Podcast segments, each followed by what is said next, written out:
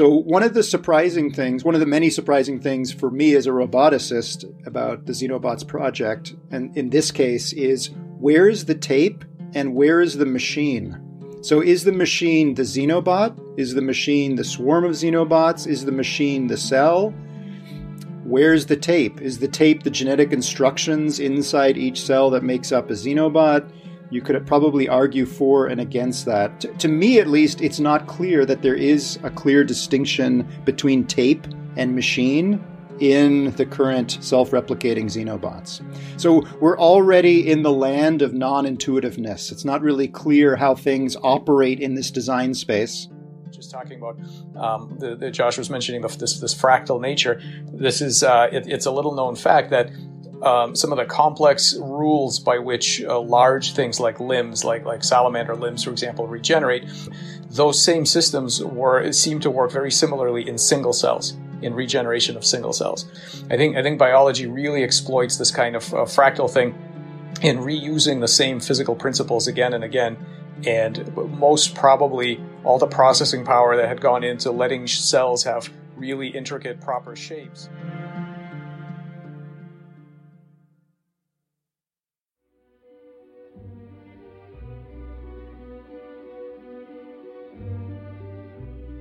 In this podcast, I'm sharing my passion and curiosity for soft robotics, where we share inspiring stories about the work we do and how we can push the limit. I am Mara Dwiney, and this is Soft Robotics Podcast.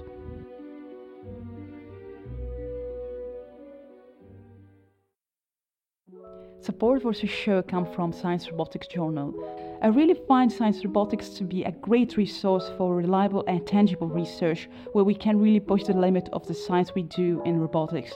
Great way to stay up to date with the published article is checking out the released monthly issue. All the links will be included in each episode description.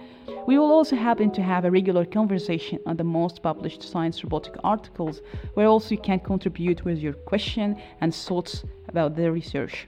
Thanks Science Robotics for sponsoring Soft Robotics podcast. So maybe before we start, if you can just simply, uh, for the audience, maybe I know everyone know about Xenobots now; it's very, very famous and popular. But in a more, more from biological perspective and from robotics perspective, what is actual Xenobots? Maybe from biology, if you can make it a simpler definition for Mike, yeah.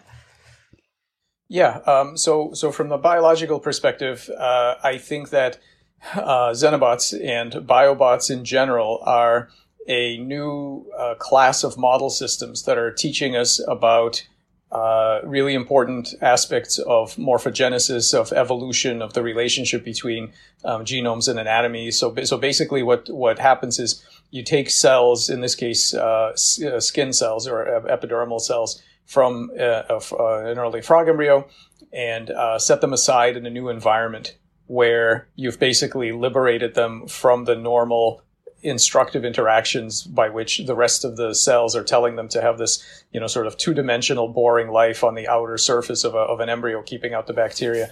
And we can ask questions when they are released from those constraints what else will these cells want to do? And it turns out that they get together and they form this little uh, self-motile creature, which we call a xenobot. Um, and it has a number of behaviors. It is able to self-heal from certain kinds of damage. It is able to, uh, it, it, moves around, of course, and uh, it, it, uses these little hairs called cilia, and, and by waving them th- and, and, swimming through the medium, it, uh, it has all kinds of motile behaviors. It, uh, they, they, they interact with each other, they interact with aspects of the environment. Um, uh, you know, I'm sure we'll get into the fact that they, they undergo this uh, kinematic replication kind of kind of behavior and um, yeah, it's a it's a it's a it's a it's a minimal proto-organism uh, con- consisting of cells that self-assembled into this new shape. Mm-hmm. And from a robotics point of view, obviously the nickname for these new model uh, systems are xenobots or biobots. So there's the bot in there. Um, and there's an interesting discussion to be had about whether these even qualify as uh, robots. Personally, I feel that we can view these uh, systems as robots because they do useful work or interesting uh, work autonomously. and they were either built by us, built by a human microsurgeon, and or built or designed by an AI. So they've been created in some way to do something that's potentially useful, and in that way they qualify uh, as robots.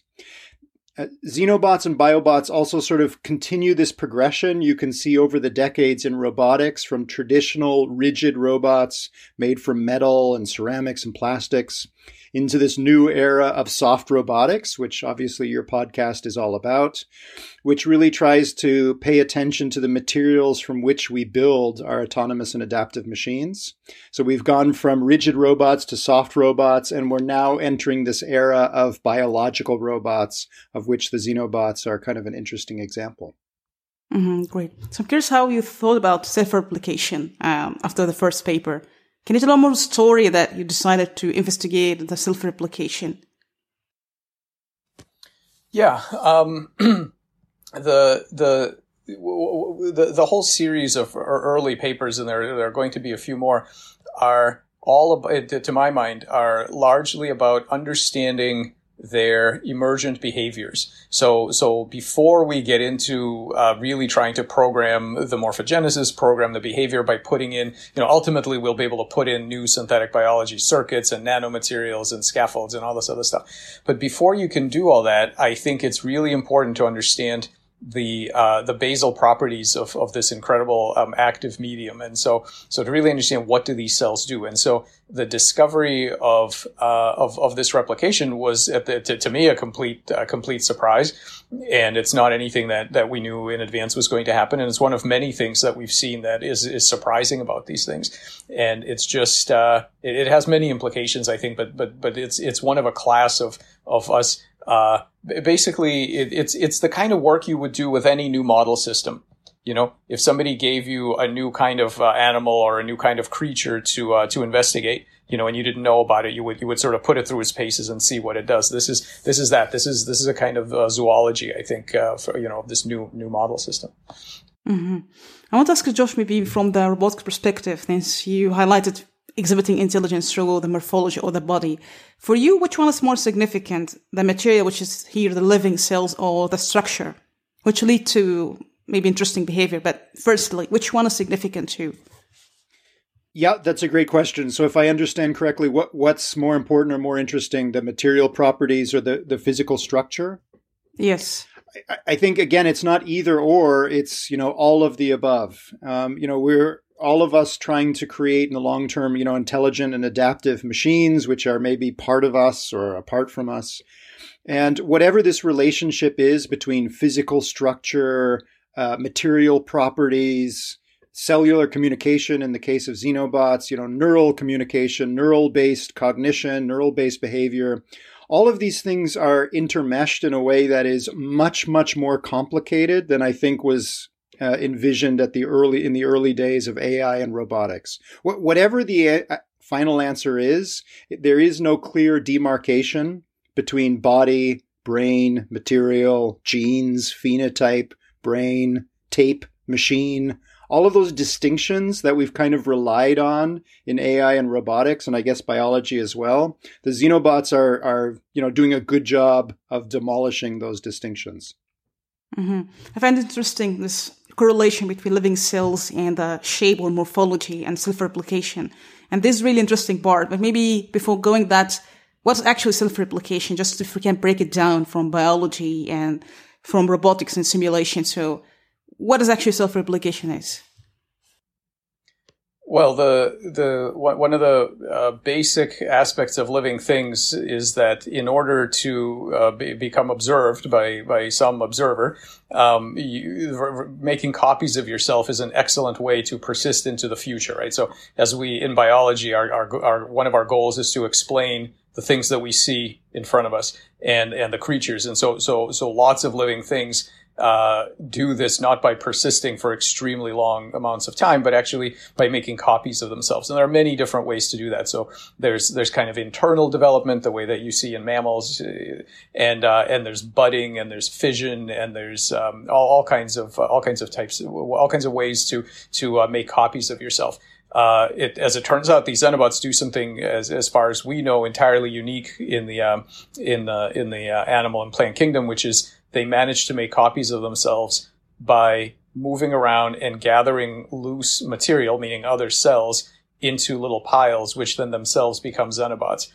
And in doing so, they basically recapitulate exactly the way that we make them, which is that uh, as much as we, when when when when uh, when when when we make these Xenobots by pushing them into piles, but not uh, micromanaging what happens after that. We are, it's a sort of collaboration. We are taking advantage of the fact that the cells themselves have certain competencies, right? They're going to do a lot of the heavy lifting. So, so the AI tells us, tells us uh, that maybe we will need to sculpt them in certain ways and then Doug will, you know, sort of uh, manipulate them in specific ways. But, but the cells do a lot of the hard part, which is to get together and to form this, this coherent moving agent. And what they do is exactly that. They, they run around and they collect these other cells and then they don't micromanage that that process. They uh, they let the other cells do, uh, do the next generation do exactly the same thing. Get together, undergo morphogenesis, make a uh, of of make an, the next generation of bots. So it's this it's this uh, multi generational collaboration process where you're you're building with with really active, really competent materials. Mm-hmm. So I want to ask Josh here. I think was interesting about how you figure out the shape that can maybe uh, do the self-replication or hold as a design and literally coming with Pac-Man shape at the end. But maybe I'm curious to ask you what kind of maybe characteristic did, did you think the very necessary for you to come up with this design in the AI design tool? Can you tell us more about maybe the behavior? What's actually was the key point to figure out this, uh, the final generation would be Pac-Man shape, for example? Sure, that's a, that's a great question. So as you hinted at, um, the there's two parts here. There's the xenobots themselves and the competencies all the way down in those xenobots that Mike just uh, alluded to. The challenge for the AI is how to guide that self-organizing competency at multiple levels to get whatever desired behavior we want. And in this most recent paper, the target behavior was self replication. So I, I, wanted to just talk about self replication from the point of view of the formal sciences. So actually, the idea of machines producing copies of themselves, you can actually trace that idea in Western literature back several hundred years. It was sort of a vague idea. Um, and if you fast forward to the 1960s, John von Neumann actually sat down to try and formally define what is what do you need for a machine to self replicate? Those have since become known as von Neumann machines. They have remained mostly theoretical. Um, there's a few roboticists who have, who have built self replicating robots out of more traditional parts. So the Xenobots kind of fit in with that line of inquiry.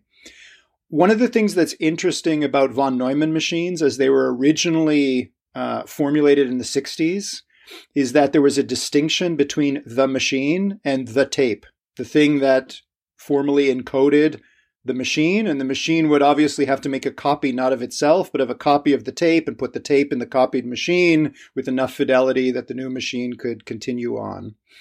So, one of the surprising things, one of the many surprising things for me as a roboticist about the Xenobots project, and in this case, is where is the tape and where is the machine? So is the machine the xenobot? Is the machine the swarm of xenobots? Is the machine the cell? Where's the tape? Is the tape the genetic instructions inside each cell that makes up a xenobot? You could probably argue for and against that. T- to me, at least, it's not clear that there is a clear distinction between tape and machine in the current self replicating xenobots. So we're already in the land of non intuitiveness. It's not really clear how things operate in this design space, which is why it makes sense to bring in an AI to try and design simulated xenobots that self replicate in a simulated petri dish. And then see whether we can take those simulated self replicators and realize them in reality. You mentioned the the shape, so that obviously became the most important part in this project, which again in retrospect I think is surprising that we that we focused on the shape and the AI was able to come up with a shape without micromanaging as Mike mentioned, micromanaging the internal cellular dynamics of these xenobots. And that was sufficient in this case to produce self-replication. I come from a, a, a, line of academics who have focused on this idea of embodied cognition. The body matters. I think, you know, the, the Pac-Man shaped self-replicating xenobots are a great new poster child for this idea of embodied cognition because we had no access. We as the human investigators and the AI had no ability to program these xenobots by altering genes or manipulating nervous tissue. There's no nervous tissue inside these xenobots. The only medium that the AI had to play with was the body of the xenobots, the shape. And it turns out it was able to find a shape that produces the desired behavior. So I think it's just another nail in the coffin of this idea that brains equal intelligence. Mm-hmm. Great. So I want to go again. Why certain shapes, for example, hold self-replication, or do they make success in that case? You want biology, what's actually happening when we have different shape, like as you highlighted, some shapes what doesn't work and self-replicate? Can you explain more what is happening here? Well, the the, the this the, the, the thing to keep in mind is this is a, uh, a, a minimal. It's a very minimal system of self replication. So it doesn't have many of the bells and whistles that uh, that that very complex biological systems might have. So, for example, one thing that we don't yet have is uh, what what might be called strong heredity, where the the bots have very clear individual properties and uh, their offspring resemble them more than they do others. And, and, actually, they may. We don't, we don't know. We don't. We you know we, we don't know that that's true yet, so we don't make that claim. But but at the very least, what we have is a uh, a minimal system where all of the bots uh, run around their environment, and they have this kind of um, uh, they tend to do this kind of circular motion. They can go straight, they can go in circles. They have a variety of different motions that they do, and the circular motions tend to act like a like a sort of like a sheepdog, where it, if they find loose cells or in fact any kind of loose um, small objects in their environment, they tend to corral them into piles, and uh, they move uh, between piles, across piles, uh, but but basically they will they will spend some time circling this pile and sort of smoothing it out and pushing it closer and closer, you know, t- t- tighter and tighter into the center. Um, and then eventually those cells themselves will undergo exactly the same process that that the very first generation of Xenobots did, which is they compact, they uh, they they attach to each other, and they um, sort out uh, their um, the, the the the angling of the cilia so that the system will move in in particular ways and uh, and that process is repeated across multiple generations. Mm-hmm. So I'm curious, maybe in the design process between me, Josh group and yours as well, it's kind of maybe disagreement sometimes in design, or maybe I don't know something was maybe not intuitive in the design process. Yeah, so I think um, you know in robotics there's a lot of focus on sim to real, right? Model-based control, simulated robots, physics engines. How do we get stuff from virtuality into reality? One of the things that's interesting from a robotics perspective, you know, when you're working with living tissues is actually real to sim. So what do we know about the current what what do we currently know about the biology of xenobots? What do we not know? How do we incorporate that into the AI design process to maximize the probability of sim to real success? Right? So there's this in the actual co- uh, collaboration between my group and Mike's group, there's this slow outer loop of sim to real and then real to sim. And, you know, at the moment, this is still kind of ad hoc. It's, you know, Zoom meetings, us learning the biology, Mike's group learning the robotic side, and, and figuring out how to keep this cycle going. I think one of the future implications for, you know, interfaces between biology and robotics in general is how do you how do you systematize this loop, this outer loop? How do you automate going from sim to real to produce useful biological robots? And then how do you go from real to sim to learn more about biology and re energize the next generation of biological robots? And around and around you go. Mm-hmm. Is there something maybe missing? Uh, I don't know in explaining certain phenomena in the in the result for you. Do you think still missing? For there's understanding lot, what there's lots of things that are missing, right? I mean, I think the Xenobots just show that we have a lot to learn. one of the surprising things is despite all of our uncertainties about what's actually going on in the xenobots, we can still achieve, in some cases, and again, as Mike mentioned, this is a very minimal system, under certain conditions, we can still successfully cross the reality gap. We can achieve AI driven design of biological robots despite a lot of our uncertainties about the biology that's going on there. Mm-hmm. And for biology perspective, I don't know if you're simply missing also for you, for Mike. Yeah. Yeah, I mean, yeah, yeah. The, the, there's there's way more missing than there is uh, thing than there are things that we already know. You know, this is this is just the beginnings of a very deep uh, set of questions. For example, one of the things that remains to be uh, probed in detail is what are the different competencies of these guys, both at the cellular level uh, at the subcellular level and at the at the collective level because the kind of intelligence that we're all interested in is uh, uh, competency in navigating all kinds of problem spaces, not just behavioral, but also physiological, uh, transcriptional, uh, morphological, uh, metabolic. There are all sorts of spaces in which life solves problems. Only, only the behavior is obvious to us because, you know, all our senses sort of point outwards. And so from our, from our childhood, we're really primed to recognize agency and intelligence in other creatures running around and doing things in the three dimensional world. But there are um, tons of other kinds of intelligence and competencies that are done by your organs uh, daily, by your by your various uh, cells and tissues. and we just are now starting to uh, ask questions about what are the, what are these uh, what are these creatures actually capable of? What are they sensing? What are they measuring? Do they have preferences? Um, how sophisticated are their uh, protocognitive capacities? Can they learn?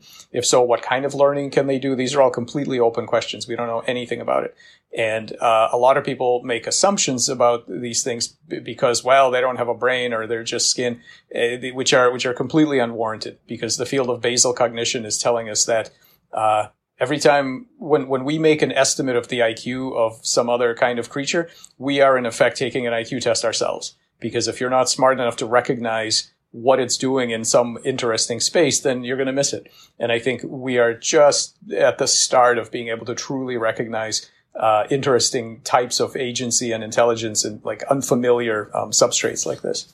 Mm-hmm. But uh, maybe I want to ask you again. In that case, do you think that maybe you highlighted before how each cell communicating with each other to create the organ, organ shape? Do you think this could help in understanding the morphogenesis, how they communicate and won't stop grow, and this is the right shape and morphology? Yeah, yeah, I, I think absolutely. Uh, again, without without yet making a commitment to um, how much uh, complex morphogenetic control there is specifically in in Xenobots, because we're not sure yet. But uh, what we are sure of is that in in uh, in embryonic development, in regeneration, in cancer, in all of these cases where control of anatomy is really a primary um, driver of what's going on, uh, we really, as, as a community, we really do not understand very well the algorithms that drive these things. We're getting better at the hardware, so genetics and molecular biology are pretty good at telling us what hardware the cells have. So what signaling molecules, what uh, receptors and, and, and, gene regulatory networks and all of these things.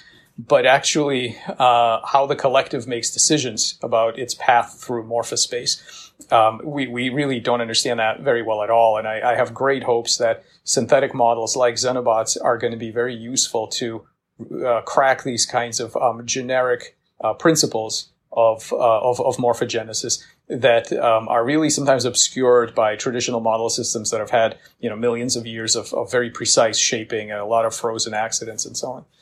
Mm-hmm. So I want to go to Josh again in the simulation part, and you mentioned sometimes simulation maybe abstract. So for you, that simulating the environment, lots of morphology and this behavior, what's maybe here missing about um, in the aspect of simulation and for the environment? Can you tell us more about the environment in the Petri dish is different from other environment? What are the condition here? Yep. Maybe so, for you. Yeah, exactly. So as Mike mentioned, you know, we're just at the beginning of this this technology. So when we sit down to create an appropriate simulation or model environment for these xenobots, we're stymied about what even the environment is. So, you know, Mike mentioned some of our human biases. If you ask somebody what environment is, they'll tell you outside, the stuff that's, you know, outside of me but that's taking that's taking that's making a big assumption which is the self is the overall organism is is me and everything else out there is the environment but of course the self is a collection of cells in which each cell has its own environment, which is the cells around it and the extracellular matrix. If you zoom inside a cell itself, there's a rich environment inside a cell. So there is no clear distinction between self or the xenobot in this case and the environment. So if we sit down to make a simulated petri dish and simulated glass beads inside a simulated petri dish or simulated dissociated cells inside the simulated petri dish, we're making huge assumptions about what the environment is. And those could be completely, that could be completely wrong.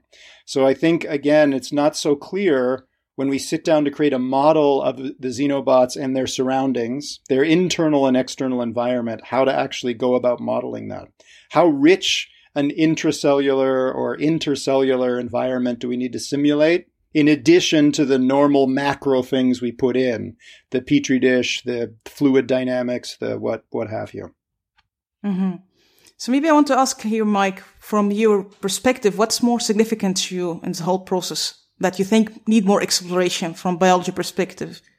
Is it a morphology or something else you understand? What's more significant to you, do you think?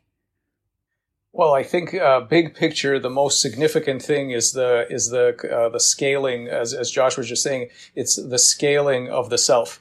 So the uh, every you know in a multicellular organism, every every cell is some other cell's external environment and uh, you you really have we, we really have to understand how these individual competent agents scale up things like like uh, stressors, preferences, goal states, memories to a scale that's much bigger than than what any individual cell can can achieve. So this is the the normal process that happens in embryogenesis, right, where we all start life as a single cell, and eventually we scale up to a system that is able to have these you know really grandiose uh, kinds of goals that are much larger than than anything that single cells can do and uh, that that scaling of, of, of these kind of competencies I think is is is really you know kind of the grand mystery of of a lot of biology philosophy um, you know other other fields as well I just wanted to, to continue on with this this interesting topic.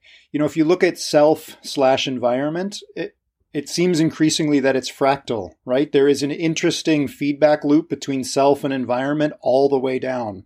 And the, the more I learn about xenobots with, you know, working with Mike and, and, and his staff, the more I realize that, you know, we, we have really understudied fractalness in robotics. If you go to Google Scholar and type in fractal robots, next to nothing comes up. But it seems, you know, there's so much going on in living systems, as Mike mentioned, at all scales a lot of those things are self similar, some are dissimilar. There are variations on themes as you scale up and scale down. And none of that has really been touched in robotics. We have modular robotics for a long time, a lot of in- interesting things going on in modular robotics. Some modular robotic systems are hierarchical. Um, but I would argue there are little to none that are fractal. I think this is again another open frontier uh, in robotics and in in biobotics. Mm-hmm. And what other aspect do you think building this part in thinking robotics to consider designing a living system as a robot here? What other aspect or hot question do you think still not really touched maybe in the what you do or you're still thinking about? I would say a big question is, as Mike mentioned, multi-scale competency. How do we make machines built of machines, built of machines? Where you have self environment interaction, you have sense, think, act loops, you have things that look like agency going on at all these different scales. And what should those what should those patterns look like at these different spatial and temporal scales? None of this has really been investigated very well uh, in robotics part of that I think is we just haven't been able to. We've lacked the materials to create things that operate, that do interesting things at different scales. We focused on, you know, one machine, it looks like a human, it looks like a dog. Close the sense think loop act or close the sim to real, the real to sim loop, but it's all at one level. How we do this simultaneously at many levels, um, again, is, is really challenging, but I think an exciting thing to think about from a robotics perspective. Mm-hmm. I want to ask Mike, maybe I'm curious about the correlation between the morphology and cognition, intelligence, and scaling. Do you think it makes difference how the cells, the shape, and the cognition or intelligence behavior. Do you think yeah. there's correlation here?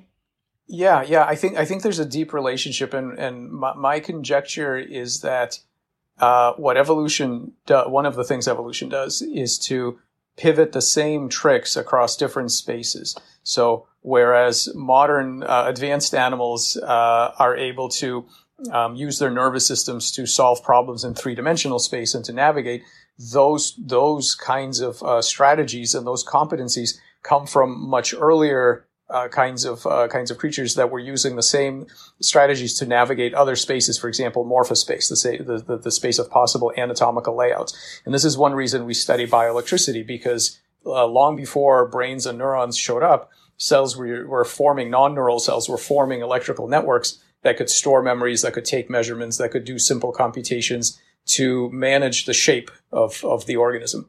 And before that, we had individual cells that were uh, using some very similar processes. It's actually amazing how you know we were just talking about um, the, the Josh was mentioning the, this this fractal nature.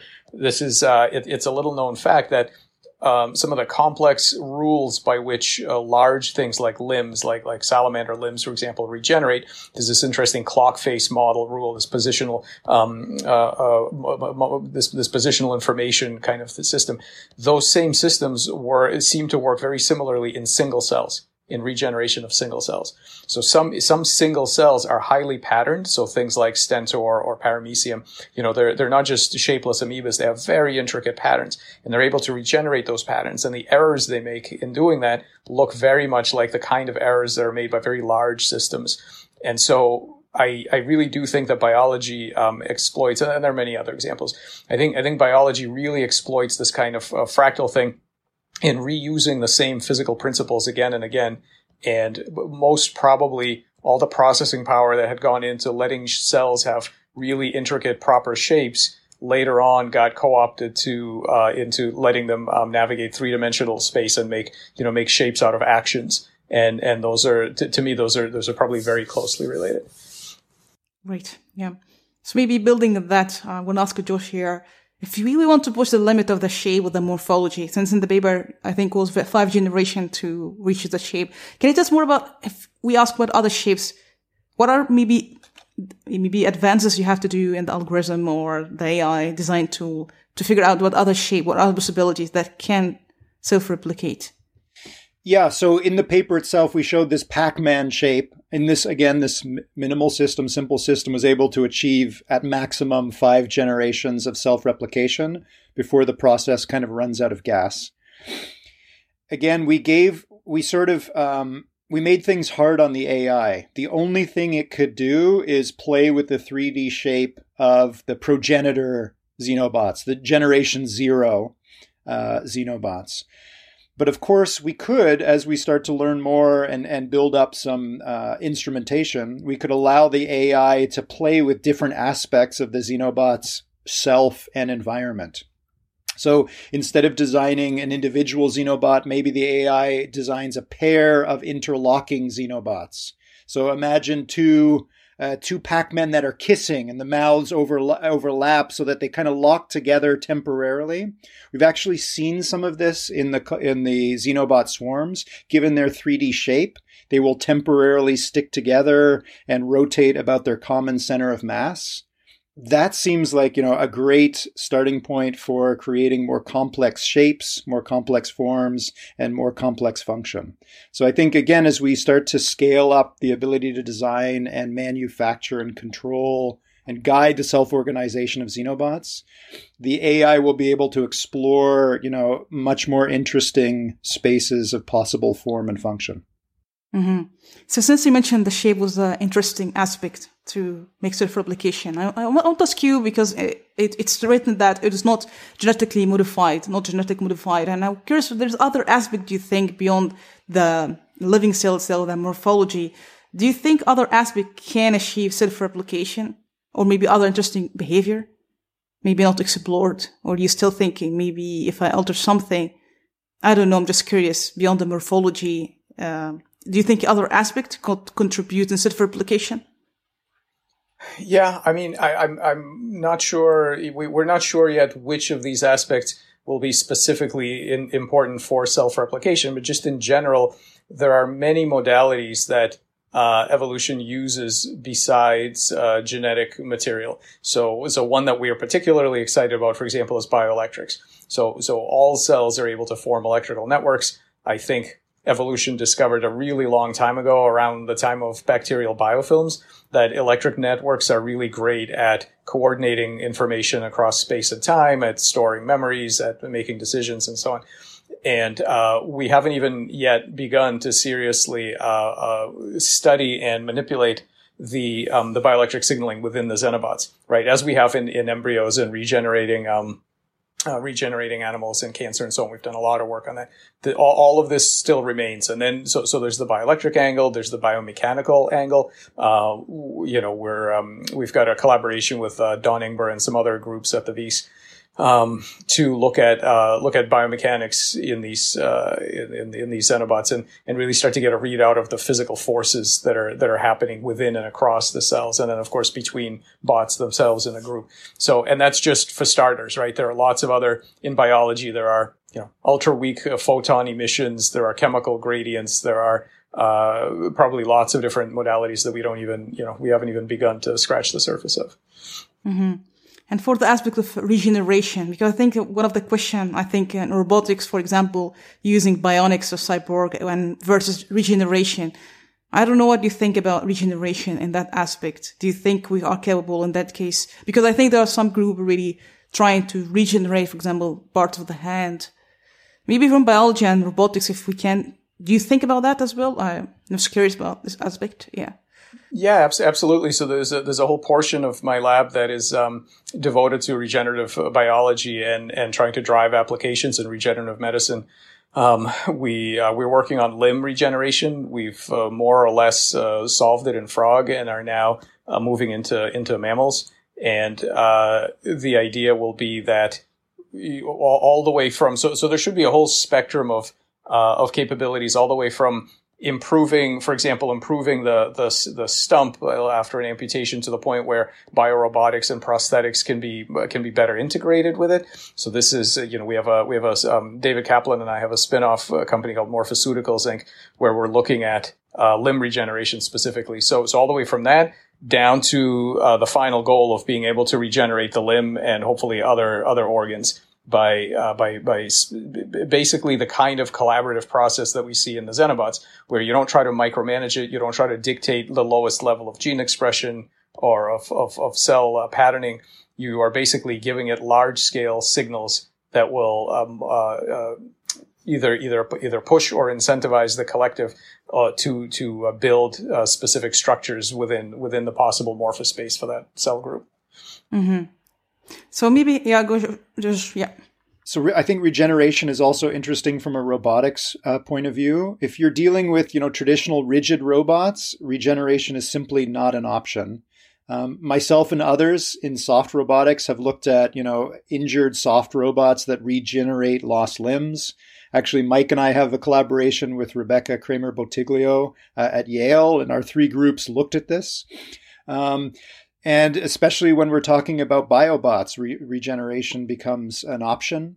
Um, if you're a damaged robot and you can't adapt your behavior and you can't regenerate, maybe you can create an undamaged copy of yourself that continues on the useful work um, that you're supposed to be performing. So, again, I think if you go from uh, rigid to soft to biological robots, one of the things it's forcing us roboticists to do is broaden our conception of the possible actions that an autonomous machine can take. And those actions are not always reprogram your own brain or learn to do something differently. You can make creative use of your body and brain to perpetuate your own pattern and your own utility forward in time in a way not that dissimilar from what Mike was mentioning that biology discovered billions of years ago. There's lots and lots of different ways to propagate your own pattern forward through time. Mm-hmm. Maybe I want to ask you again, Josh, here about the functionality. For example, self-healing uh, was already, is, is this come for free? But from robotics and materials, do you think there's something here maybe missing? How, how we can close this gap? Since these features already for free come in the living tissues. And maybe, I don't know, from soft robotics or materials or rigid parts. Yeah. Well, I think Mike can correct me. I, I, wouldn't say that regeneration comes for free in living systems, right? There is a real, there is a literal and figurative cost that comes with regeneration. It is one strategy among many for how to continue perpetuating form and function forward in time.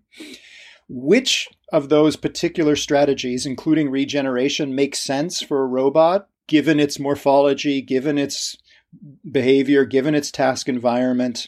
Again, I think it's it's non-obvious. From a soft robotics perspective, you know, there's interesting energetics questions about regeneration compared to adapting your behavior.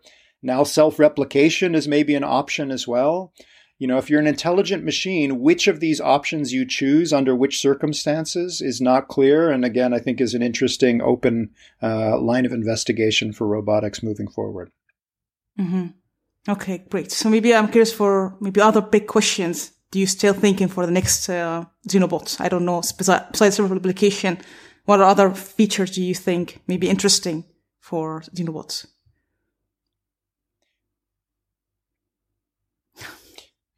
So I think uh, from a robotics point of view, I mentioned this already. This slow outer loop of sim to real and then real to sim. Um, thinking about how to automate that process. How can we accelerate the biology? How do we accelerate the biological knowledge that we can squeeze out of xenobots and biobots and this whole new, this whole new uh, zoo of model organisms that we're trying to create? How do we distill out that biology and feed that back into robotics? Robotics from day one has always been inspired by nature. By nature, bio inspiration runs throughout AI and robotics, but it's always been manual and ad hoc. We see something interesting in nature and we try and build it into a robot or code it into an AI. How could we distill and embed these biological principles automatically? That would be real to sim with a capital R um, that's something uh, I'm really interested in working with Mike and others on as we move forward. Mm-hmm. I don't know if Mike would like that something. Yeah, I mean, I'm uh, especially excited about uh, just just uh, radically opening up the space of possible living agents. So so one can imagine uh, varying every every part of this, right? Which which cell types, what kind of materials they encompass, both both biological and um, you know all kinds of smart materials, nanomaterials. Uh, all of the environments in, in which they can be placed, uh, different different cell, cells of different origin in terms of chimeras. Um, of course, synthetic uh, synthetic biology circuits, bioelectric circuits, incorporating uh, closed loop uh, kinds of controls where you let the bots control their own environment um, in terms of uh, j- just uh, letting them uh, letting them be part of um, letting them be part of, of a computerized system and, and, and electronics. All of that is is to me incredibly exciting because I think we're going to uh, have the chance to it's it's almost um it's almost it's almost a step towards exobiology in a way right because you get a chance to to to, to learn from alien creatures that have never been here before that no one's ever seen that don't have the same kind of uh, f- fixed lineage in um, in in in the evolutionary uh, history on Earth, and uh, I think we're going to find uh, lots of interesting things that we had no idea about from just studying standard evolved model systems. Mm-hmm. Maybe for the application parts, and it's mentioned could be used for treating malignant tumors. Can you tell us maybe the future steps of how it could something that could work in human body and potentially, for example, eating or maybe yeah, self-replicating in the human body. Well, I want to say two two things uh, about that. Um, the the key the key is that there are there, there are two classes of, of applications here. So there are there are applications where you're specifically putting the bots, presumably um, uh, uh, human compatible bots, into into a patient, right, where they're going to do things. Also, perhaps um, in vitro, where they're maybe sculpting tissues for transplantation, you know, micro microsurgery and, and things like that. That that's that's one class of application, and there you can think about everything from uh, uh, uh, scraping plaque off of arteries, chasing down bacteria, uh, uh, smoothing out arthritic knee joints, um, dropping pro-regenerative molecules. just just an incredible n- number of applications. But the other thing that's also important to realize is that not all of the biomedicine is about using the bots directly. The indirect usage of the bots is to use them as a kind of sandbox platform to learn about morphogenesis.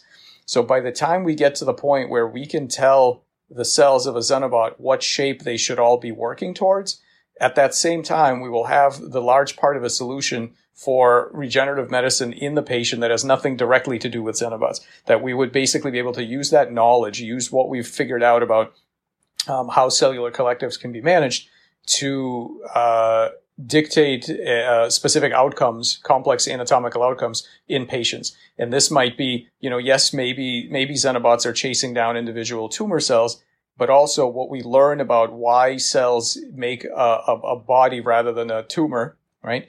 Uh, can be used to normalize, and this is something else that, that, that we're doing at the moment, is using um, bioelectric interfaces to try to convince cells to, instead of going rogue and undergoing metastasis and tumorigenesis and so on, to remain connected to this electric network that tells them to be part of a proper um, uh, uh, histogenesis or organogenesis cascade.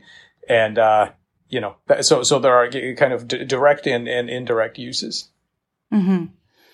So I want to ask Josh here again about closing the gap between biology and robotics, what do you really still need to learn or know about the, so, so that you can have maybe other features you, you want really to have it in the future generations, but what's re- really for you, you still need to learn or understand, or still mystery for you, since you're still in higher level?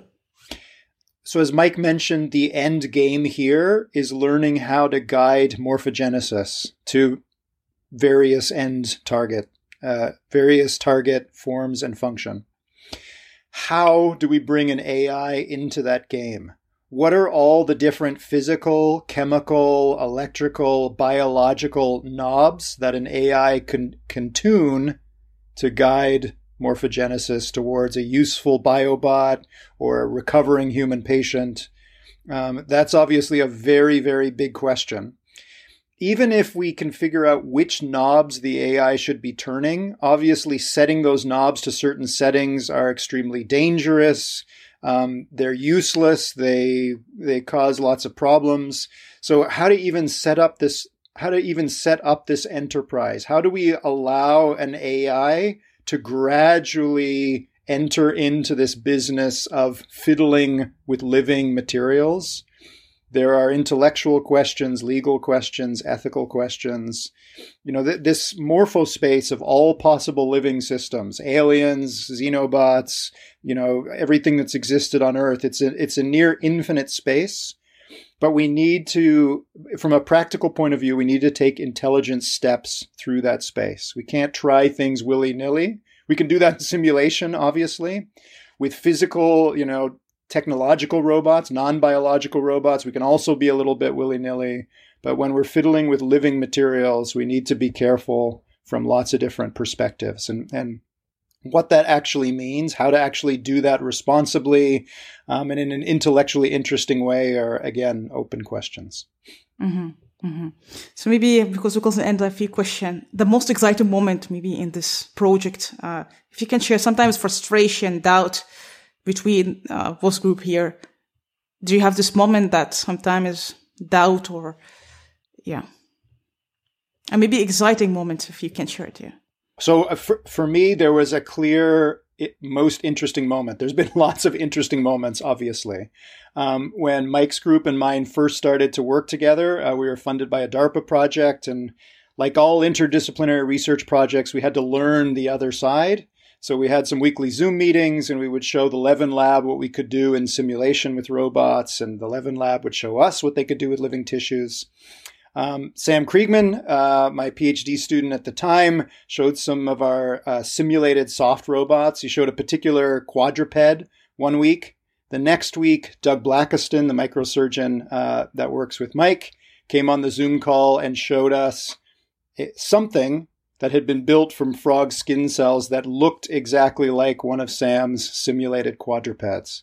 And I can't speak for Mike, but the moment I saw that image, that sort of started started the floodgates of what could be possible with biological machines.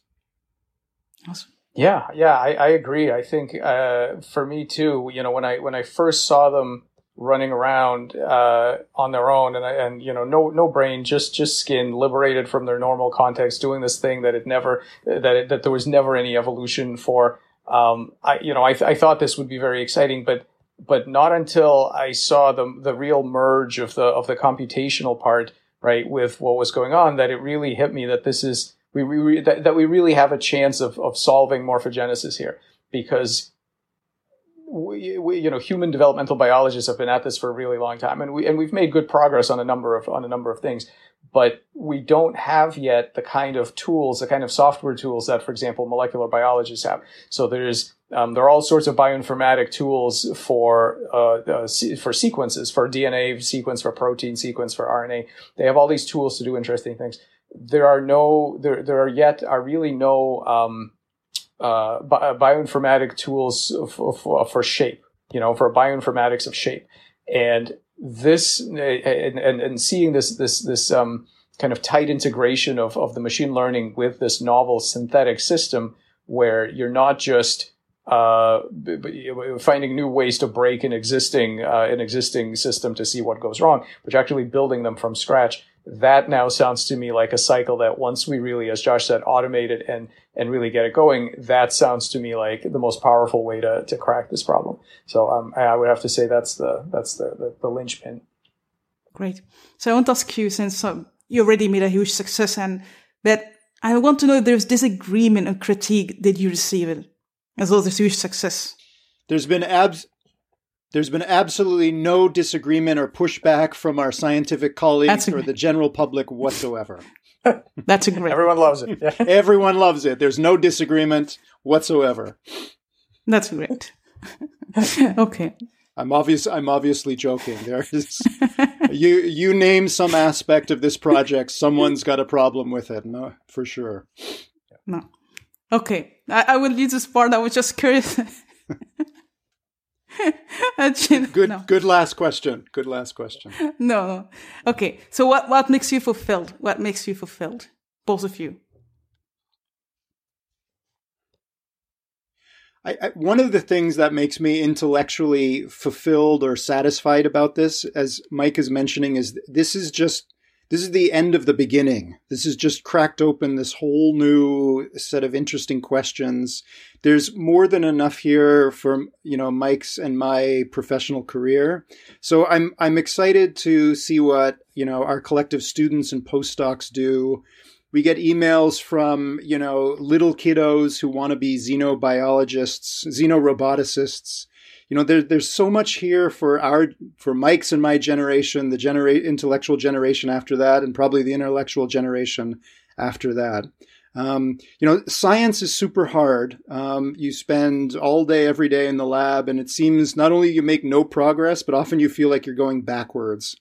So it's nice to sort of crack open this new vein of questions you can possibly ask and see the next generation getting excited about the kinds of questions that they want to pose and will be able to try and answer in the years to come. That that makes me really happy. Wonderful. And for Mike, yeah. yeah.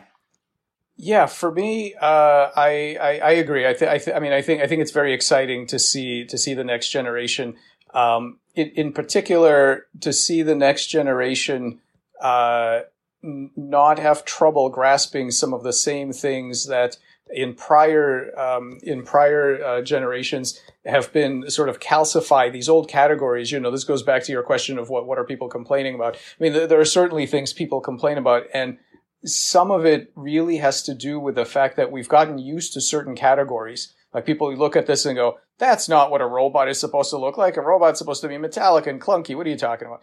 And so, you know, all of these terms that, that Josh mentioned at the beginning that, that we thought we had good definitions for, you know, robot, machine, and people love to say, ah, living things aren't machines. And then, of course, the molecular biologists say, no, absolutely cells are machines. I mean, look, look at all the, all the, you know, the stuff we can understand rationally about how their parts work. And, um, these these categories that are that, that we thought were sharp binary categories that are completely dissolving I think uh, the young people uh, have far less less problems with this. Um, people people that are raised in more interdisciplinary sort of intellectual environments have less trouble with this, uh, and and I really I really like that. I really like um, the fact that uh, we're going to eventually get down to what's essential, right? The, what's essential about robotics isn't what you're made of or how you got here, you know, evolved versus design. That's not what's essential. And, and, and I like getting down to essential um, meanings of important terms in science and getting past limitations that were just uh, they were they were just due to our technological uh, limitations of, of the time. They made sense at, at one point. This all made sense, you know, decades ago. But but now we can we can sort of burn off these kinds of um, really contingent factors that don't really mean anything and get down to the to, to what's actually important about this. And I I, it is, and, and, and so to me, I'm really interested in, in what this can tell us about really the, the, the deep questions of life because we are all collective intelligences, right? We're all bags of cells in an important sense and trying to understand what it is that we are and what's it like, you know, what's it like to be a collective of cells uh, joined towards a common purpose? Well, we all know because that this is what it's like, right? Um, and and just that that whole, you know, the, the fact that this project touches not only on biology and evolution, but but also on uh, philosophy of mind and these kinds of these kinds of questions. I, I love that in parallel with what I hope will be. And the other thing I really like is what I hope will be a positive impact on on biomedicine because we get uh, you know I, I, I, get an incredible number of, of people calling me every week with with just unbelievable medical situations and all kinds of medical suffering. And and and really they're all waiting for for definitive uh, um, transformative progress in regenerative medicine, not just the kind of patch up stuff we have now, where you know in old age you get some really heroic uh, you know interventions that sort of keep you going a little bit longer, but but but but actual um, foundational improvements that let us have a healthy body, a healthy mind for long periods of time to be able to you know sort of exercise whatever potentials we have to do good things. Uh, I, you know, I, I'm extremely excited about that. Wonderful.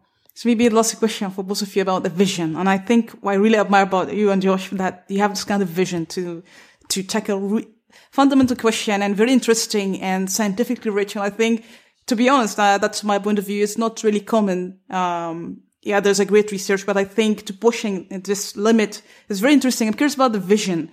How make sure you go in the right direction? What does it take to make sure you're really advancing and asking real question as already Mike mentioned that's touched many aspects here. But what does it take to have this right vision to keep going and make sure you're asking the right question and advancing? So I, I don't know about my own vision. I, I know about my own formal training. So I was very lucky in retrospect to have some great advisors. Uh, Rolf Pfeifer, Rod Brooks, Philip Husbands, and Inman Harvey at Sussex University. And I think it was just pure luck that I managed to come into contact with, with these thinkers who, you know, they, they deliberately worked against the intellectual grain at the time. This goes back to what Mike was saying uh, about, you know, assumptions that made sense at a certain period in time. All of my, you know, intellectual mentors, they worked actively to try and unearth what were the assumptions at the time in AI and robotics and what other ways, what other weapons, what other tools can we use to demolish those assumptions and try and do things differently?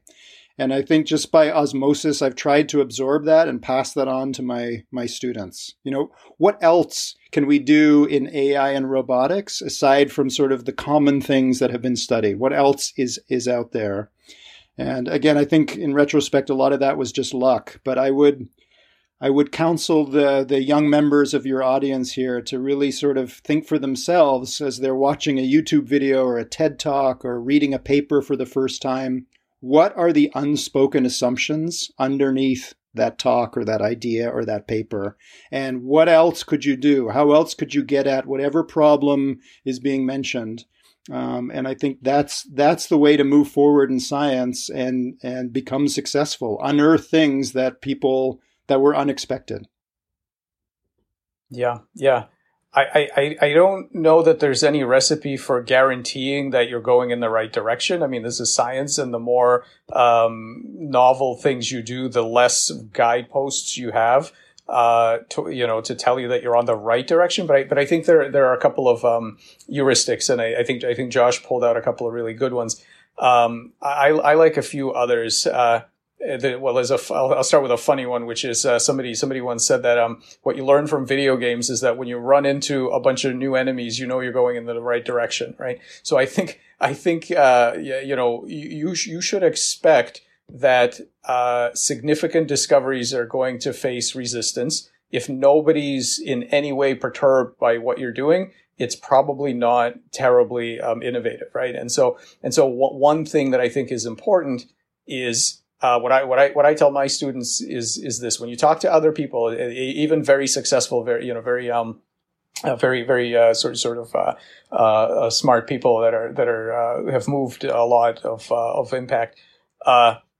anything specific that they're telling you in terms of a critique of, of, of your experiment, you know, whatever that that's gold, right? You should you should pay very careful attention to that because that's your that's your um, opportunity to improve your science but meta advice that they give you as far as what you should do, what you shouldn't do, how you should think about things.